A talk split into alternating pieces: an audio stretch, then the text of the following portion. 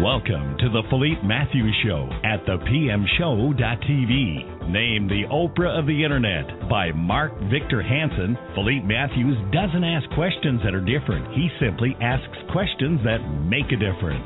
The Philippe Matthews Show features entertainers, bestsellers, authors, thought leaders, change agents, and world-class experts in the field of personal, spiritual, and professional development. An internet marketing entrepreneur, Philippe is the creator of the How Movement, dedicated to teaching people how to move from the mindset of hope to the process of how. If you are ready to take your life to the next level, move from the mindset of why to the mindset of why not.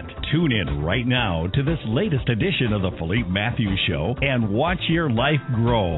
And we're back, ladies and gentlemen, on the Philippe Matthews Show. Today I am extremely excited. I have been hunting this man down like Liam Nielsen in Taken uh, because he's so doggone busy.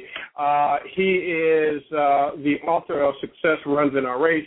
Uh, he is known as America's most prolific uh, networker uh, and uh, empowerment uh, uh, movement. Uh, when it comes to uh, African Americans, none other than George Fraser. How are you, my friend? Philippe, it's an honor to be on your show. It really is. After so many moons, um, finally connected. Is, this is wonderful. And, uh, and, and, and I just want to say personally, thank you for all the great work that you've been doing in the community and around the world. And just keep doing God's work. Uh, you thank you, my friend. Thank you. You really are. I appreciate you, and uh, ditto those sentiments back to you. Um, you have been, um, you have an incredible story. I mean, you know, people, I don't know if most people know you, you, you really went through uh, a very difficult childhood and uh, young adulthood as well. Um, can you give us a little bit of background about that? You know, I know you, you, you know, you were literally in the foster care system for, for a period of time. Uh, you were a custodian for a period of time and worked your way up. Give us a little bit about that background journey so that people can, uh, the new people who, who've been on, under a rock or behind a tree don't necessarily know. Uh, okay. Um, well, you know, I, I think the point of my story and, and the point of your story and, and, and any really person of African descent in, in this country that we live in is it's it, the point of the story is not how you start, it's how you finish. It's not how you start, it's how you finish. So I had a rough start. Um, born in uh, Brooklyn, New York, mm-hmm. um, uh, to a family of eleven children, eight boys and three girls. My father came to this country in the early nineteen uh, early part of uh, the twentieth century, in the early nineteen nineteen, uh, I think it was nineteen oh two. Um, he came from Guyana, um, um, uh, married a fair-skinned sister, Ida Mae Baldwin, from Lumpkin, Georgia, uh, and they moved to Bed-Stuy in Brooklyn, New York, eleven children. He couldn't get a good education, get a job in America back then as a black man, so he was relegated to driving a New York City cab for four years of his life. My mom became mentally ill when I was three years old. I'm now mm. of the eleven children. And uh, because my father had to work twelve to fourteen hours a day driving a cab, he couldn't take care of eleven children, so uh, we were orphaned.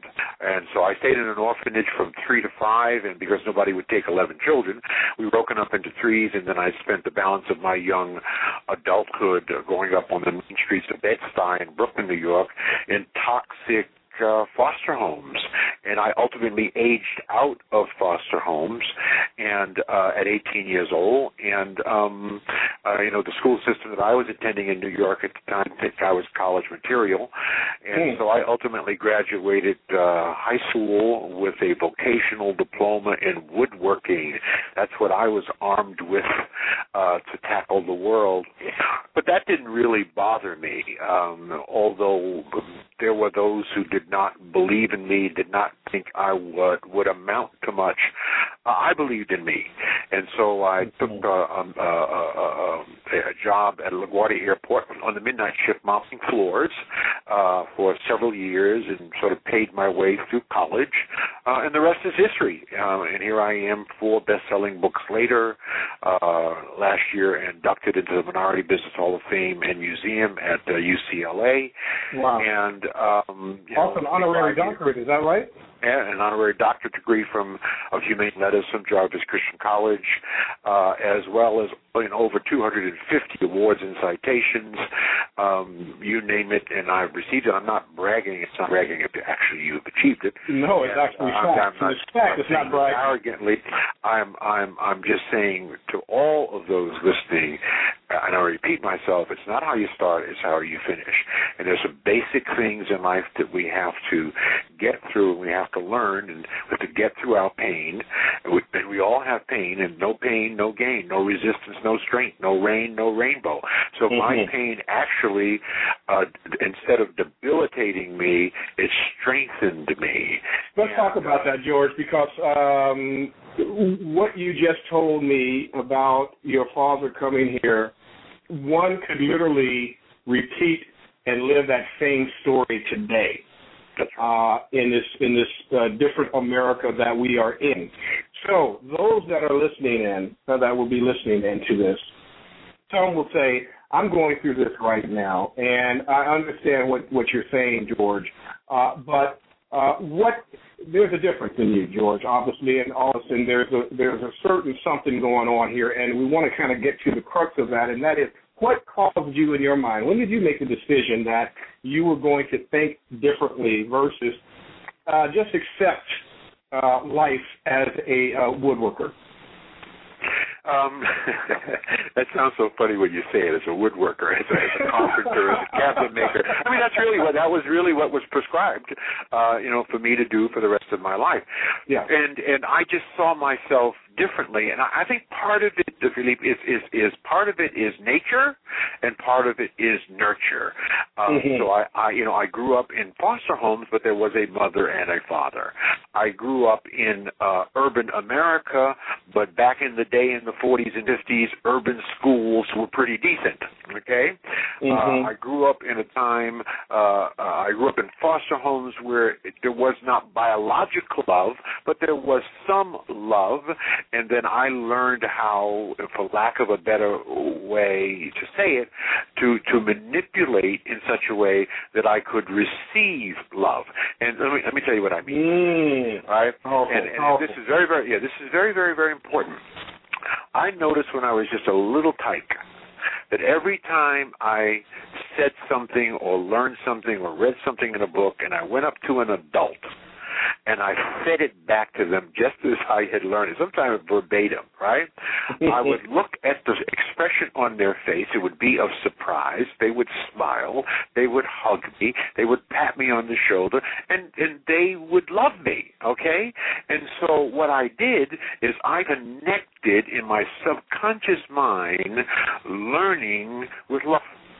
Learning mm. with love. And so as an orphan and as a foster kid, you know, I mean, it's all about love, and you can't start it like a car and you can't stop it with a gun. Everything we do is so that somebody will love us, so we're constantly in search of love, and how do we find it, and what do we do to get it? And, and, and so I connected learning with love, and therefore I fell in love with learning. The minute I fell in love with learning, it didn't matter what kind of school I went to. It didn't matter what anybody said. I had a ferocious appetite every minute of every day to learn something, to read something, to listen, to ask questions. I fell in love with learning, and I that think that incredible. was one of the keys. Yeah, that was one of the keys to my life. And I still read a hundred books a year. I can't get enough of news mm-hmm, and documentaries. Mm-hmm. I mean, I'm I'm the kind of guy on a on a Saturday night. This is crazy. This is crazy. I'm, I'm the kind of, kind of guy on a Saturday night that will watch a fifteen-part series on how it's made, right? How you and me both. I love that show. I love that stuff. Oh right? My God! I love that. I, I, I love it. So it's so it's this organic and sort of developed curiosity, and and and being. Uh, fully engaged in lifelong learning, constant, never-ending improvement, and personal growth and development. And uh, and, and I preach this gospel uh, everywhere I go, everywhere I speak, and, and I simply phrase it this way. The metaphor I use is the world is changing. And anybody living in a garage or living in an apartment can do what you do. Mm-hmm. And therefore, mm-hmm. we have to ramp up our game. If we're going to compete out no here, question. we have to move from being average and even good to being excellent to amazing. That's amazing. Right. And, we, and we have the potential to be that. But absolutely. so we're so lazy at times, and we don't. I mean, there's a, there's an interesting statistic I read the other day that, that forty-six percent of people that graduate from college never read another book, and the number mm-hmm. is nearly sixty percent for African Americans that graduate from college. They never mm-hmm. read another book in their lifetime. So, mm-hmm. um, so, so I don't know how you how do you really learn and grow and constantly uh, strive and achieve without picking up something of substance to read. So you don't. I read. Yeah, yeah, I, I don't. I, I know you're read. You don't have to tell me you're, you you are well read. I know you're well read. I hear your conversations. I, I watch your interviews on the internet, yeah. and you are. Uh, you know, you're very, very, very much um, uh, interested in a wide variety of things because you can talk about a wide variety of things. Absolutely. That you get from reading, and that you get Absolutely. from having a curiosity and, and, and a and a hunger for learning.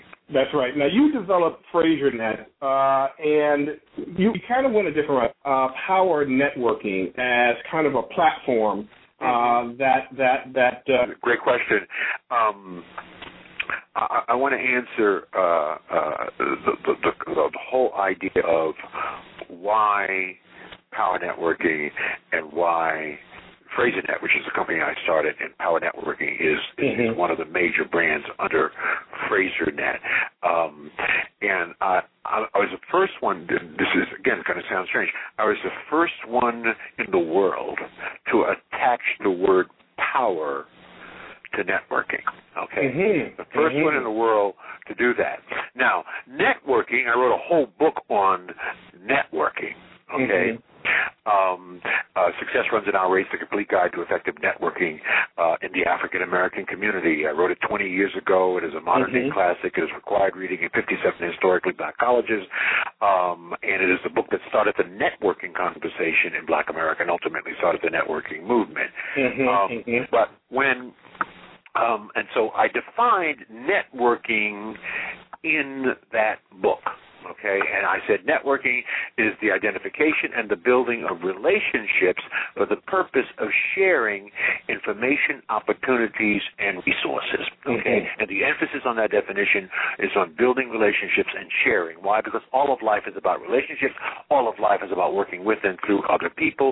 There is no success that you can attain, sustain, or maintain on your own by yourself in a vacuum. And then as networking evolved, I then attached the word power to networking, and, and power networking is when you successfully create connections that take your life, your business, your organization, and or your community to a higher level.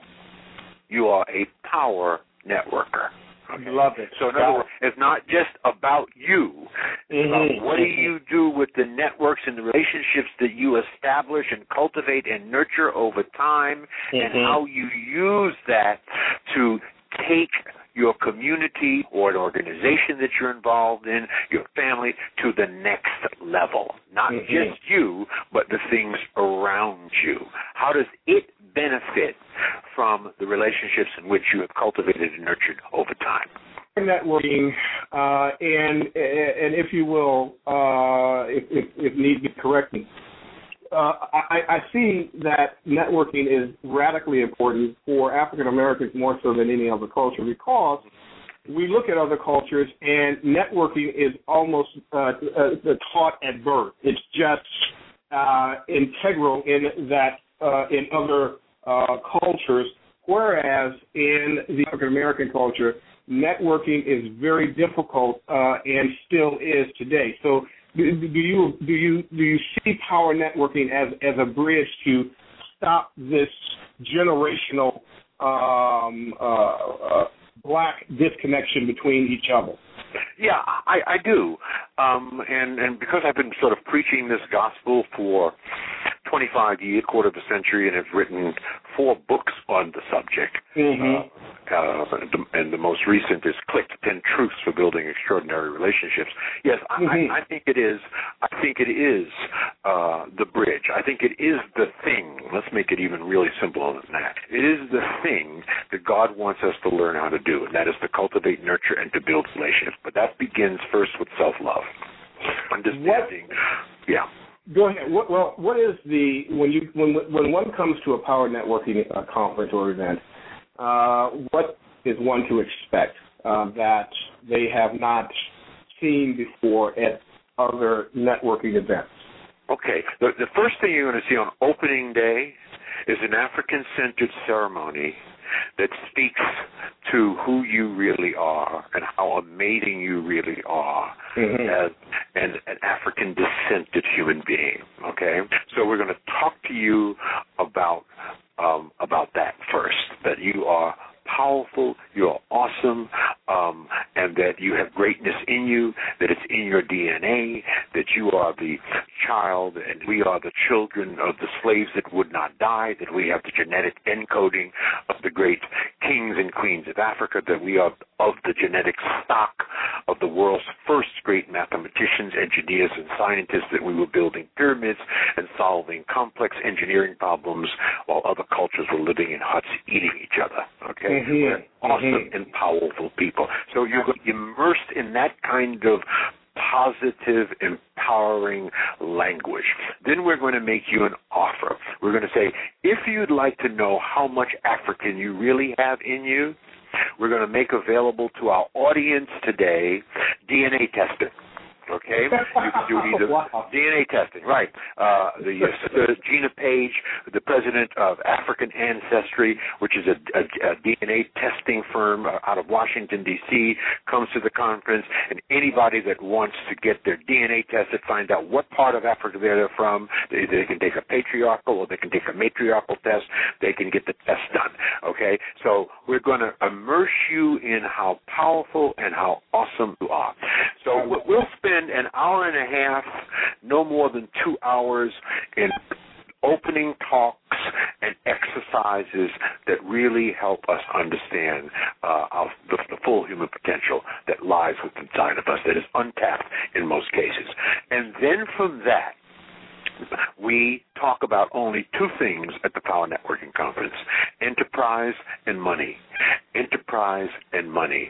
Mm. Building, starting, and developing businesses so that we can create work and jobs for our people, so that we can ultimately become the number one employer of our own people by the end of the twenty-first century. That's one of the goals of FraserNet. We've been talking about that, acting on that, training our people on that for twenty-five years.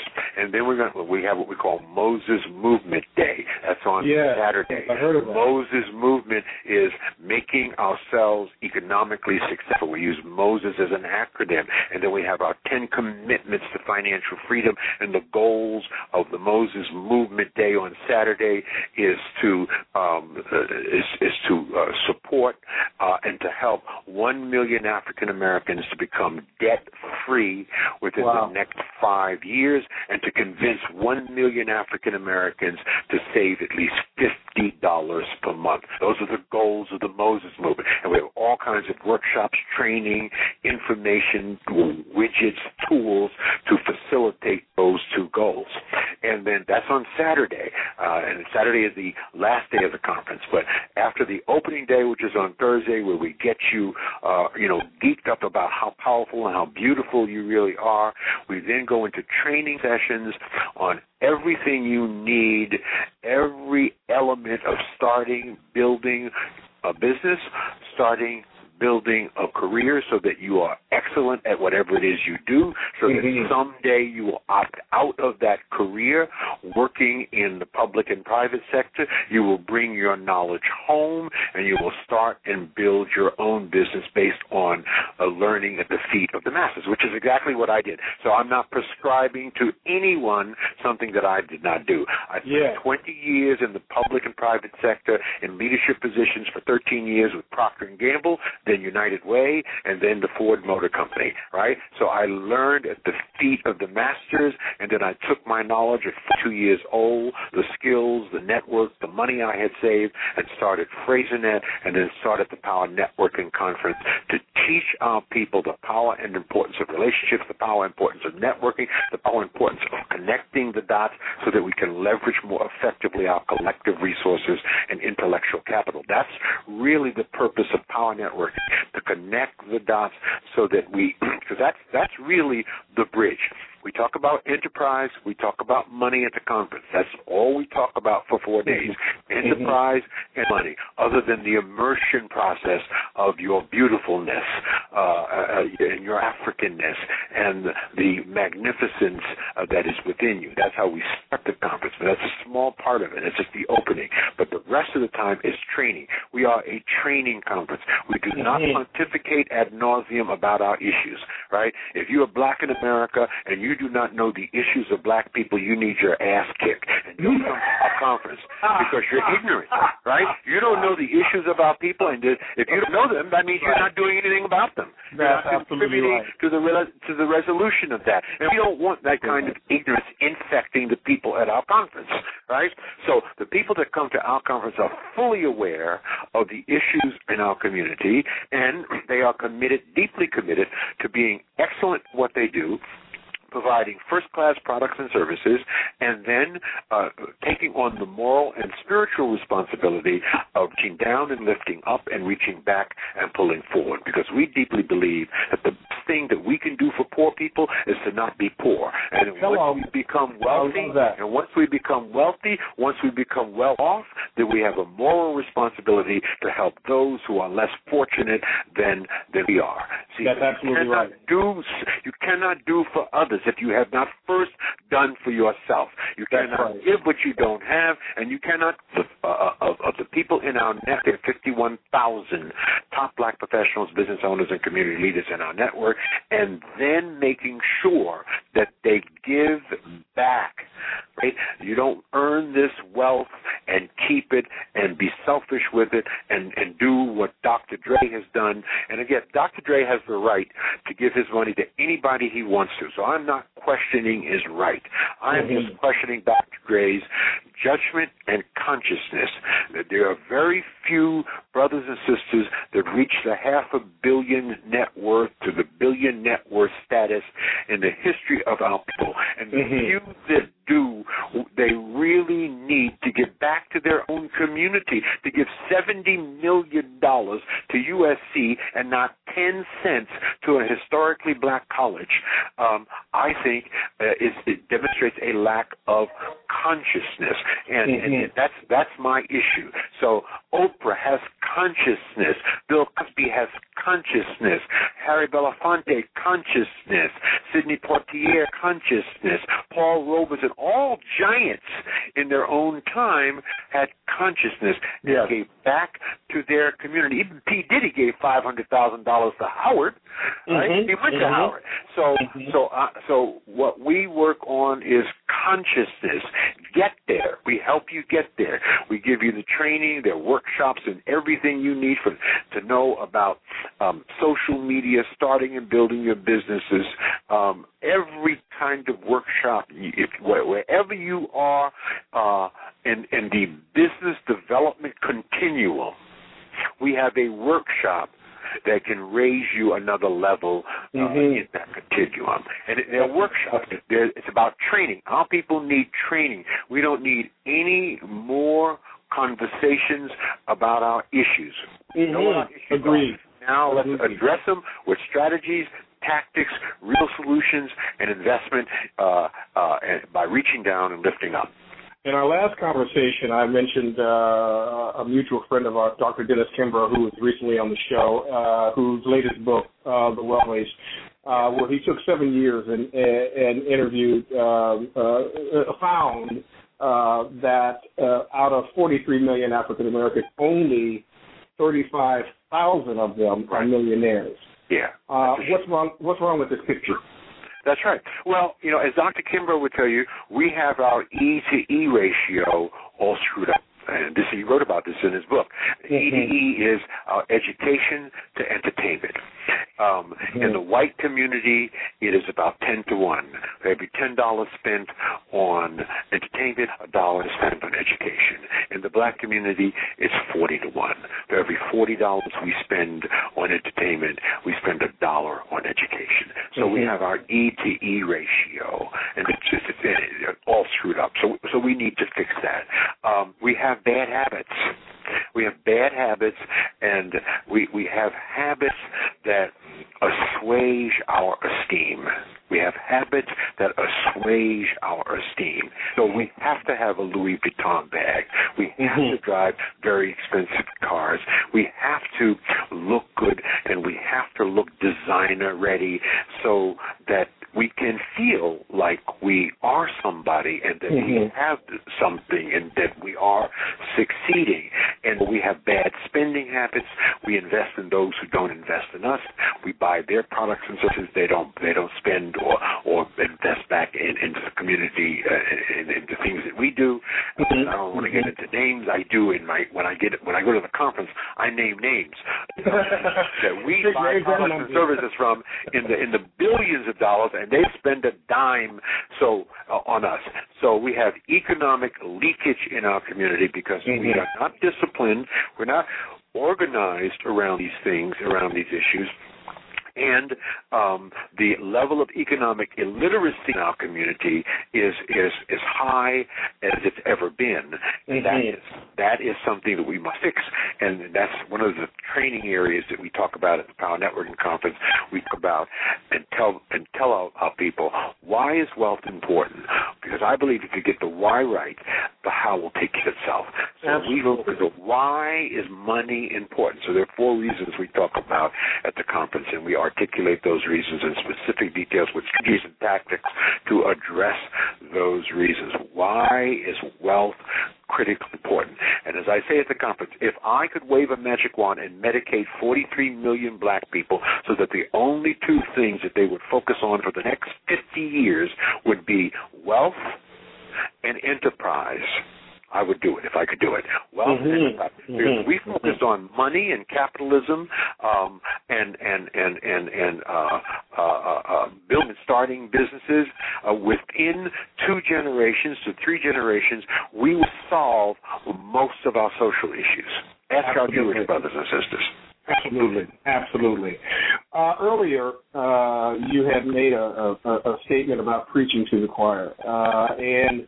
Uh, when we look at what it takes to put on uh, a, a conference of your magnitude, where what what are you doing to get to the folk that really, one, have probably never heard of it, two, can't afford to go there, three, um, uh, are, are part of this E to E problem?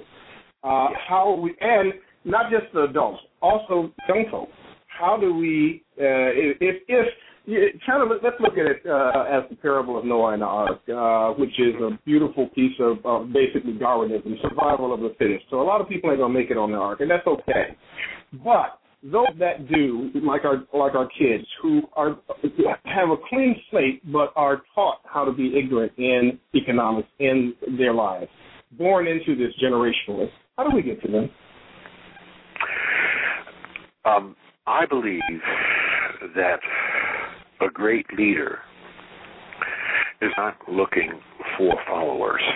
A great leader is developing leaders. And that's a, mm-hmm. Mm-hmm. a great leader. I'm not looking mm-hmm. for thousands of followers. I'm mm-hmm. looking for thousands of leaders.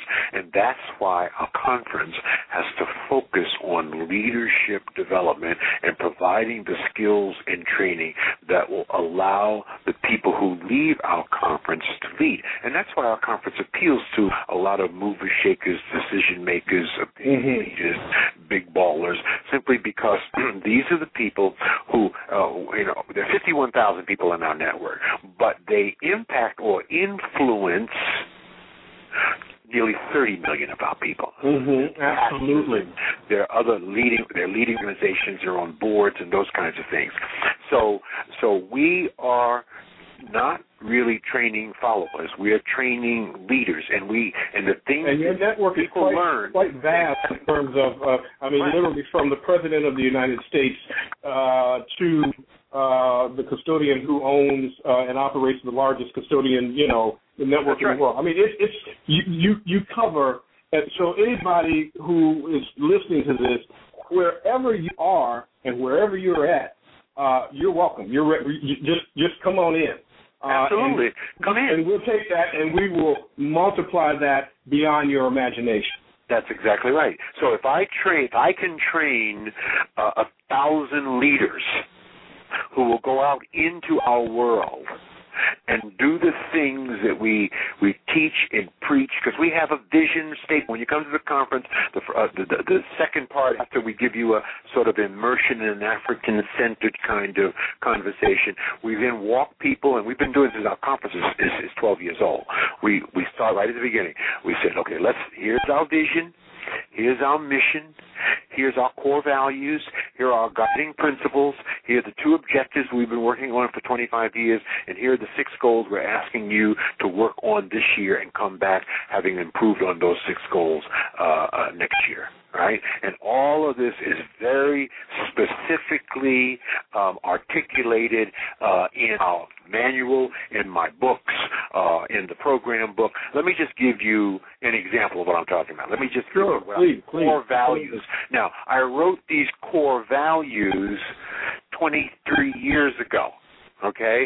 I wrote these guiding principles twenty-three years ago, okay? Mm-hmm. So, so our vision is really simple, to lead a global networking movement that brings together diverse human resources to increase opportunities, wealth, and jobs for people of African descent. Okay, mm-hmm. That's a vision. That's where we want to go. All right?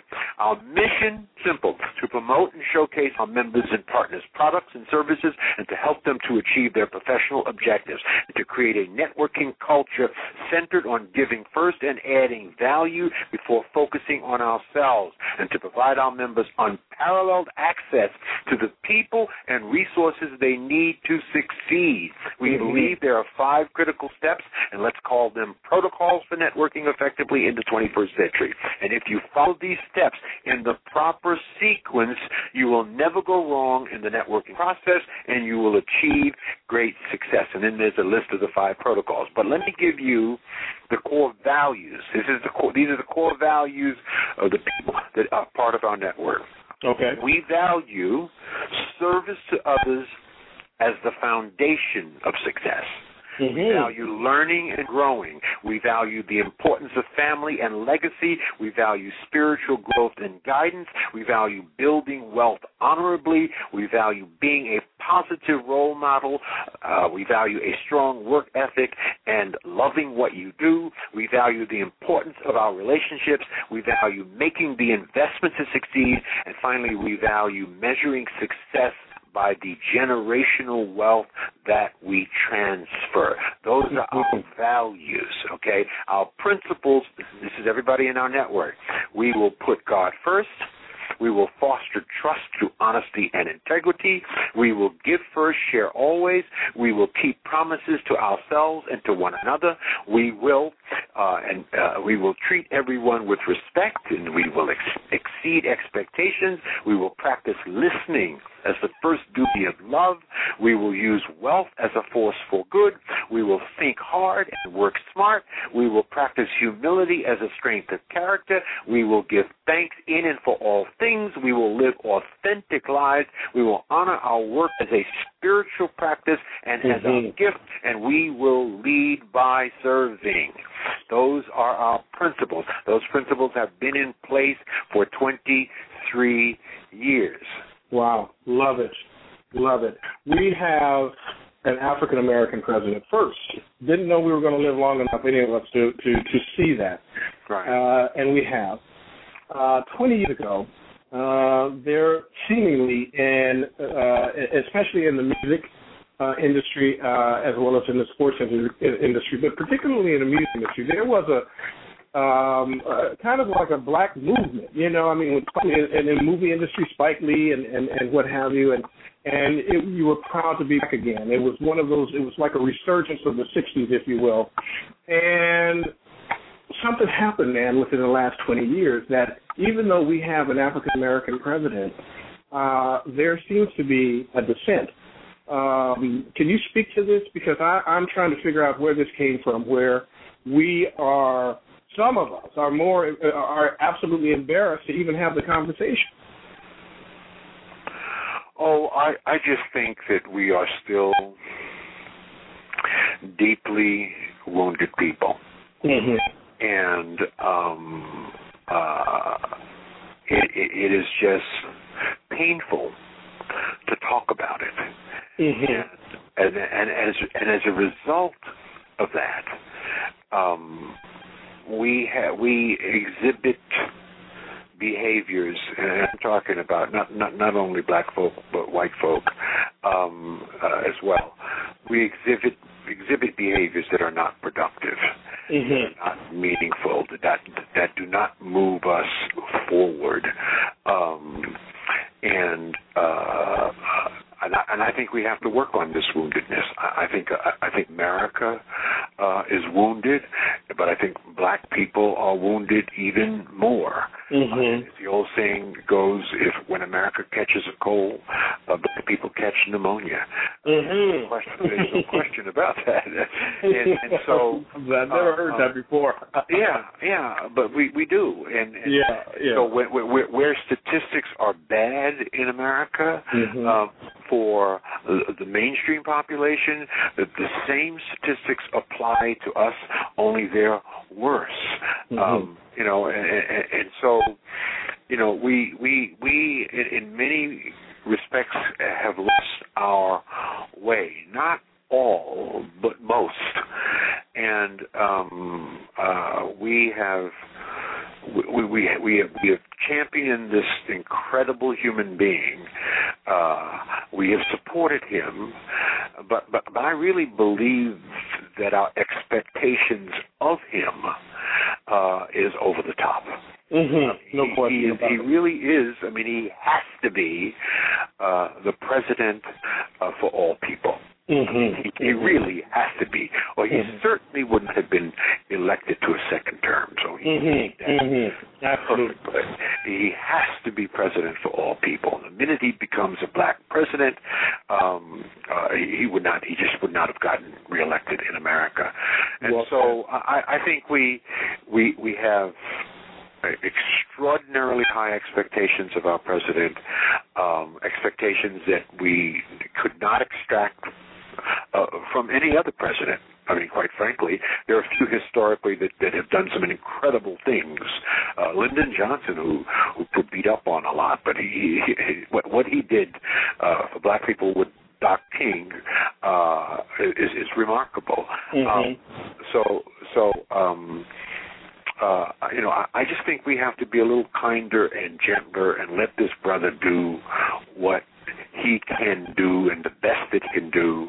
Um, I think the closer he gets to the end of his term, I think the better he's going to be, quite frankly. I, I really do. Um, Define um, that. Speak to us about that. What, what do you mean by that? I understand, but, but I, I want to hear from you. From well, the, I think I think you're going to see. I think you're going to see um, more conversation about the disparities uh, in, in, in, in communities of cultural minorities.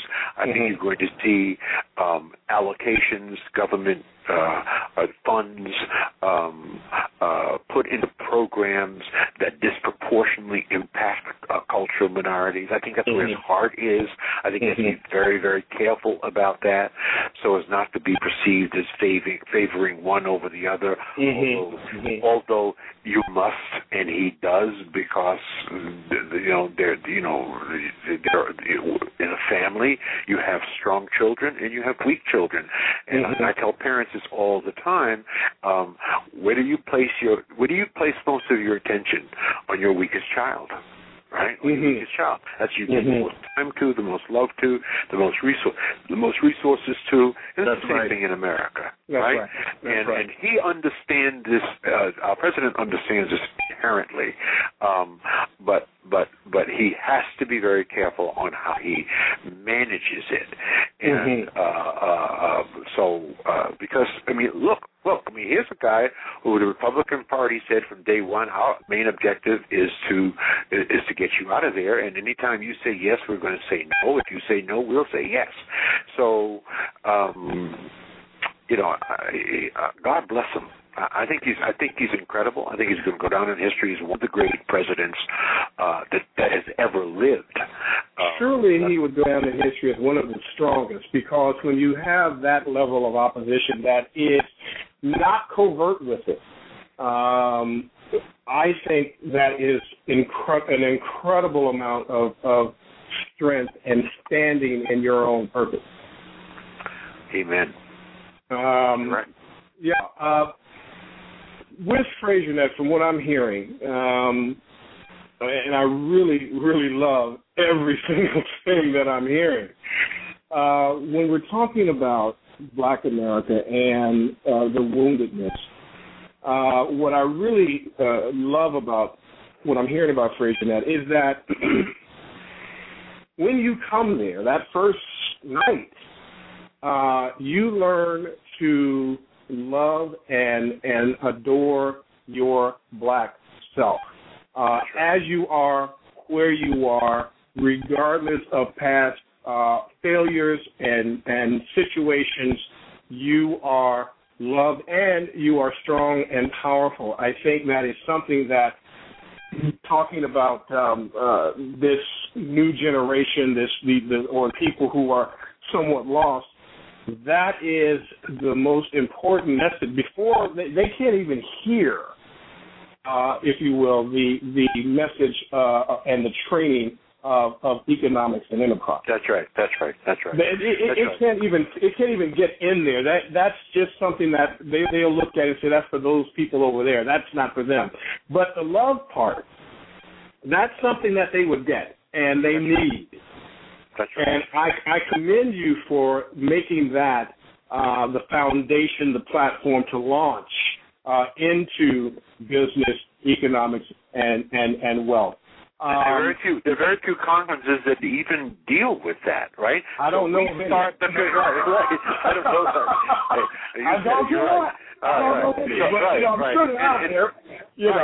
Right, and you know, and, and so it's you know, it's it's it's the kind of thing that I believe that every conference in our community needs to first start with dealing with what I call the race esteem issue in Black America. Mm-hmm, you see, mm-hmm. if I do not love me, there's no way that I can love you, because when I look right. at you, you you become a reflection of me. That's called low race esteem, and that mm-hmm. is driven by low self-esteem. Mm-hmm. And, and we and we talk about this among amongst ourselves all the time with this grab and the barrel mentality, and we won't support each other, we won't recycle our dollars, mm-hmm. we won't support mm-hmm. the business. Where does all of this come from? If you, we, we, you know, this is not in our D N A. We're not born this way. We learn it. It's been passed down after generations Of, of, of, of being beaten up and told that you were less and to trust no one. Yep. Uh, yep. Certainly don't trust Black people. And, and it's, just, it's been a whole programming. And we're, we're still suffering from it in many respects. And, again, this mm-hmm. is not talking out of school. This is pretty common talk among Black people uh, in absolutely. general. Absolutely. So it's, it's the reason I launched my nonprofit is for that very same reason. Absolutely. You're absolutely. And what is mm-hmm. that philosophy? Mm-hmm. The first, the, in order to become sober, you must first admit that you're a drunk. Mm-hmm. You got to first mm-hmm. say, I got a problem. Right?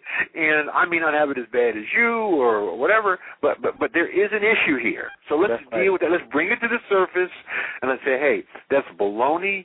It doesn't it doesn't hold water. That's not who we really are. Here's that's who right. we really are. Here's how beautiful you are. Here's how wonderful you are. Here's how positive you are. Here's what you can do. Here's what your real potential is. Don't let anybody, you know, I hear young children tell me all the time, oh, Doctor Fraser, I'm not good at math. Well, no, that's baloney. phony. Don't even say that. Don't put that out in the universe. You created man. You know, you created man. It's in your D N A. What are you talking That's about? Right. That's I right. told you that. Right. right. You know, black people were not put here exclusively to sing, dance, play football, baseball, or basketball, and to right. entertain white people. That's not exclusively what we were put here to do, right? right? We can do other things, although that is the success stereotype of a black person in in, sure. in America. If you can sing or dance, play football, baseball, or basketball, but that's not uh, that's that's not who we really are. We can do more than just that, and so. How do we know that? We must speak it into ourselves. We must speak mm-hmm. it into our children. We must say it. We must call it into reality. Absolutely. That, Absolutely. That's what we do. Um, uh, a, few, a couple more questions, but before that, I want uh, people to know how to get in contact with you. Um, what are your web addresses, U R Ls, Facebooks, whatever you want to, whatever sure. you want to know? How can people uh, contact you, Doc? Easy, easy to get in contact with. Uh, just um, go to our website, w w w dot fraser net dot com, F R A S E R N T dot com, w w w dot fraser net dot com. You can find out all about the Power Networking Conference uh, coming up uh, uh, in Dallas, Texas soon. Um, In fact, a week. So if you if you want to do something, uh, you got to do it quickly. If you're in the Dallas, Texas area listening to this, uh, well, there is no place better to be June the twenty-sixth through the twenty-ninth than the Intercontinental Hotel in Dallas, Texas. I mean, that's where you want to be. That's where uh, everybody that has some sense and that really wants to access powerful and important people, that's where you want to be. That's where the magic happens. Um, how... How, you do this conference once a year, uh, but I know you do a lot of supplemental work, uh, conferences, webinars, various different types of teleconferences and seminars. Talk to us about what you, you know, how can people access you uh, and this wonderful curriculum and information um, if they're not able to get to a conference uh, sure. once a year? A, become a member of FraserNet. Become a member. Okay. Um, become a member. So you can just they can go to the website and they can become a member. It's extraordinarily inexpensive for all of the value-added products and services that we provide you as a member, okay? So it's one hundred forty-nine dollars a year mm-hmm. to be a member, and in return for that, you get some of the best webinars, seminars. I speak all around the country. I do workshops around the country. There are all kinds of benefits that you get when you are a member, plus you uh, ultimately get into our directory, which is called Success Guide, the Networking Guide to Black Resources Worldwide. And uh, we produce those um, uh, guides once a year, and uh, they are available on the website. Uh, it's a searchable directory, so if you're looking for a black intellectual att- uh, attorney uh, in Chicago, uh, you would just go to the directory, do a search on intellectual property attorney uh, Chicago, Illinois, and mm-hmm. all the intellectual property attorneys will pop up, name, addresses, phone numbers, and emails. So it's a way to find the, pe- the, the people you need to know, and, and a way for people who need to know you to find you. It's a way for you to find resources by the best, brightest minds of people that look like you. So mm-hmm. it's, it's all, you know, membership uh, has its benefits and privileges, and so we ask to join, and you can just go right on our website and become a member. Um, uh, so that would be the most proactive thing you can do. And then on the website, uh, you'll spend a day on the darn website. It just, you know, with all the pop-down, drop-down buttons, all the things that we're doing, it gives you all the information about all the various programs, where I'm speaking, where I'm doing workshops. I'm getting ready to do an, an all-day training. I've, I've, I personally have never done an all-day training. Uh, the disadvantage I have is a keynote speaker. I've been a keynote speaker for thirty-five years, right? Mm-hmm, and mm-hmm. that's a wonderful thing. It's very prestigious. I speak in front of some of the biggest and most powerful and prestigious audiences on the planet. But the problem with that is I only get forty-five minutes. Mm-hmm. And done. So I don't really have time to train to do the deep work and the training work yes, yes. Uh, that, that I really, really want to do. I mean, I have a lot of knowledge and a lot of information. I'm almost seventy years old. Mm-hmm. I love this stuff. I've, I've, I've read literally thousands of books, and this has been, and, and, and, and you know, and I've trained in this for years and years and years. So for the first time ever, the first time in thirty-five years, I'm going to do a little three-city tour, and I'm going to do, and it's going to be all-day training. And so you spend the entire day with George C. Fraser. And I'm going to do some wow. deep work on networking. I'm going to do some deep work on emotional intelligence versus I Q, or E Q versus I Q. Yes, yes. Being around emotional uh, intelligence. I'm going to do some deep work on starting, building uh, a business. Uh, and then I'm going to do some deep work on being the C E O of your business and of your life. Mm-hmm, mm-hmm. Oh, I love that. Broke up into four sectors, and, and, and that way I'm not, not going to be speaking, I'm going to be training. So we'll be doing yes. exercises. And, and this is so this is something I've never done in thirty-five years as a keynote speaker. Uh-huh. So now I'm going to, yeah, I'm going to do what are the cities? Uh, Atlanta, Los Angeles, and Maryland, Prince George's County in Maryland. Wow. It's going to be in November. So that's um, that's what, those are the three I'm going to start with. Fantastic. So I'm going to limit it to uh, ninety people. Okay. More than ninety people. Um, and if it goes well, well, then I'll expand it. So that'll be in November of this year. Fantastic. Now, you're going to do all of them in November, or you just start starting? All in November. There'll be a oh, full okay. day, a full day Saturday. Yeah, it'll be wow. November the second, November the ninth, and November the sixteenth. That's what it is. November the second, November the ninth, and November the sixteenth. You ain't playing with nobody, are you? You do this no. no I, I, I, I, you know, a lot of time. I mean, I have fewer tomorrows than I had yesterday. Yeah, right? Say that. Yeah, so, so it's time that. to it's time to do an information dump. Yes, yes, yes. Um, there are um, those that I, I call it. Um, as I as I look at the landscape, I have kind of termed it a, a digital poverty, and, and what I mean by that is. Uh, there are people who think because they have a cell phone, an internet connection, or maybe a laptop or a tablet, that they are not economically challenged, uh, that they're doing okay. And in actuality, they are not. Can you speak to those who uh, think that they know, but they don't really know, and that if they don't do something radically right now, meaning, you know, go go online, find you, go to a conference, that the next five to ten years is going to be um, life-altering for many of our people? Oh, there's no question about that. Um, when I grew up, a high school diploma was actually acceptable, and you could get a decent, in quote, job. Mm-hmm. That is no longer the case, right? Mm-hmm. Today, uh, and, and certainly going forward, unless you have a college degree, uh, generally speaking, you will be roadkill in the twentieth mm-hmm. century as a black person in America. Uh, you see, I, I deeply believe that now all of the cotton has been picked, that America really doesn't quite know what to do with forty-three million people who, who need to pick cotton anymore, right? So there well, was admit, some, was it Mitt Romney who said, "Oh, we have programmed people like that." Wasn't that? That's right. That's right. And they do. They do. That's right. And and and that's, that, what he means is that, that toilets need to be cleaned, holes need to be dug, you know, mm-hmm. uh, uh, garbage needs to be picked up, um, and um, and jails actually need to be filled because they're now for profit. It's the it's the prison industrial complex. So yeah, absolutely. So so so I, I don't believe that we, we want to go down that path. So I think that, as I said earlier, every black person in America now must be deeply committed to lifelong learning, personal growth and development, and constant, never-ending improvement.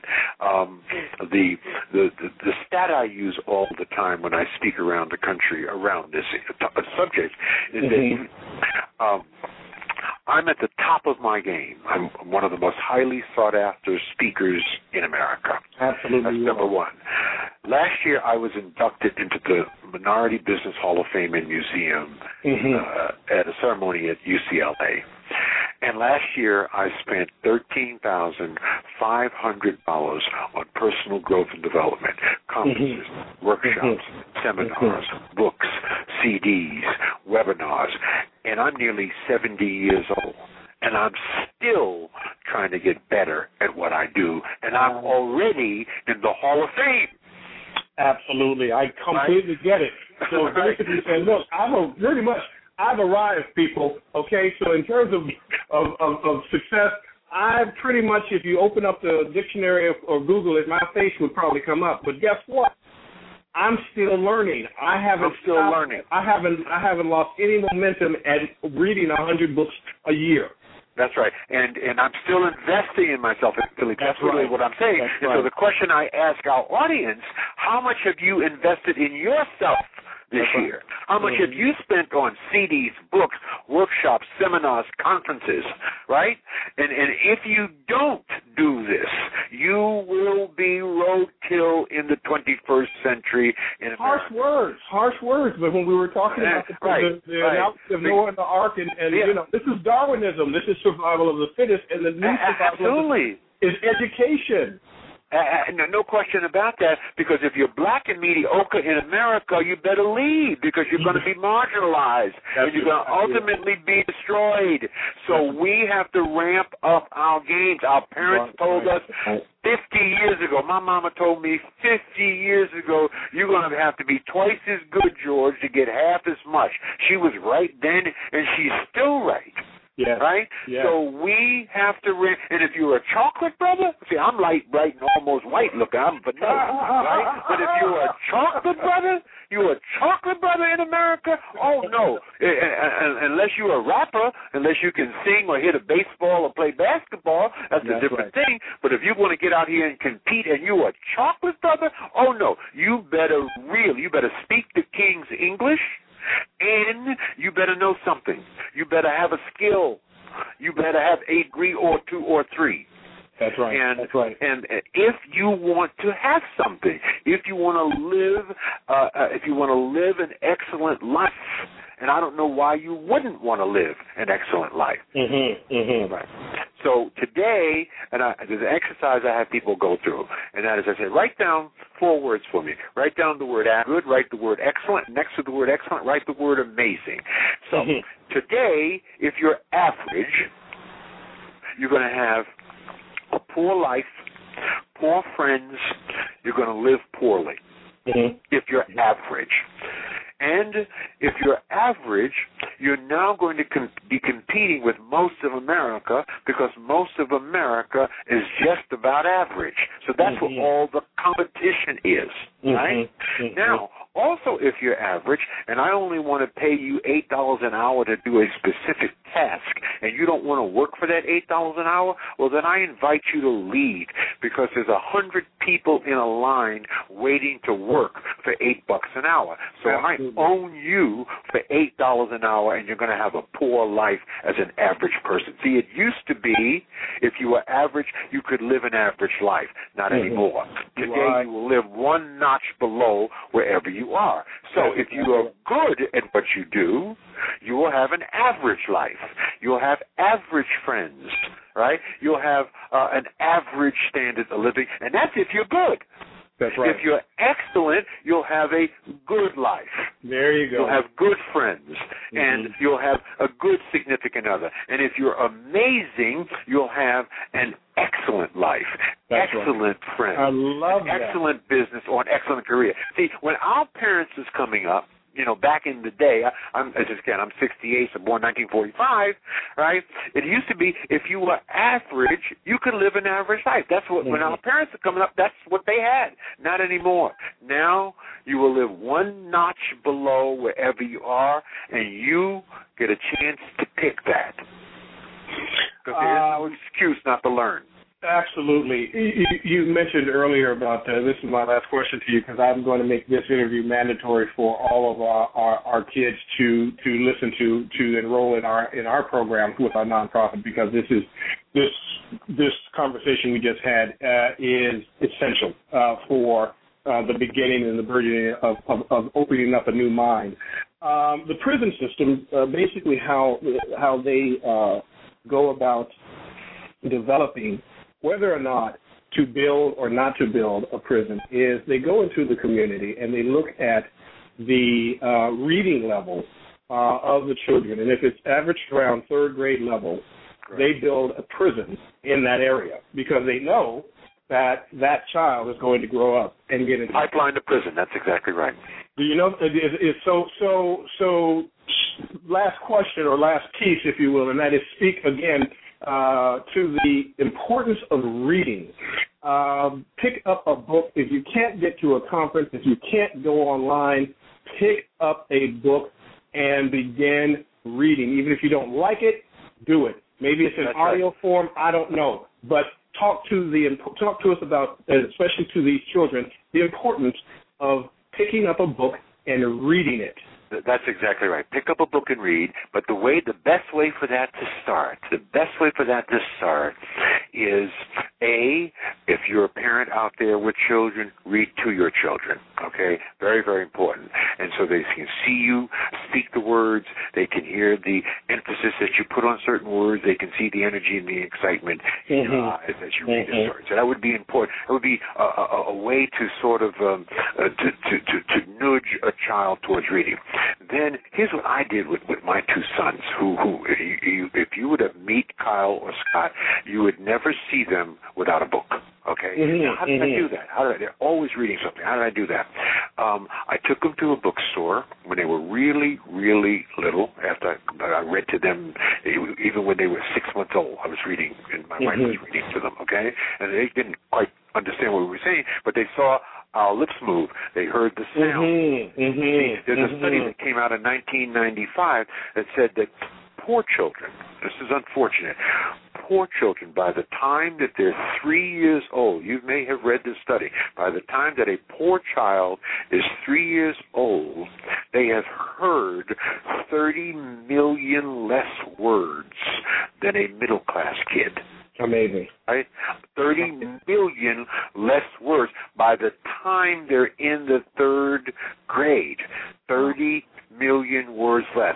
You know what kind of deficit that creates in learning and starting your education in the primary years? It is a huge deficit. It's one of the real causes that so many of our children uh, uh, get left behind or and stay behind because they start, they start so far behind. So reading, reading is a way to make up the word deficit, all right? So reading to your children, getting them excited about reading. So I took my boys to uh, a bookstore, and I said, you can buy any book you want. I don't care what you want, even if, you, if it's comic books. I don't care.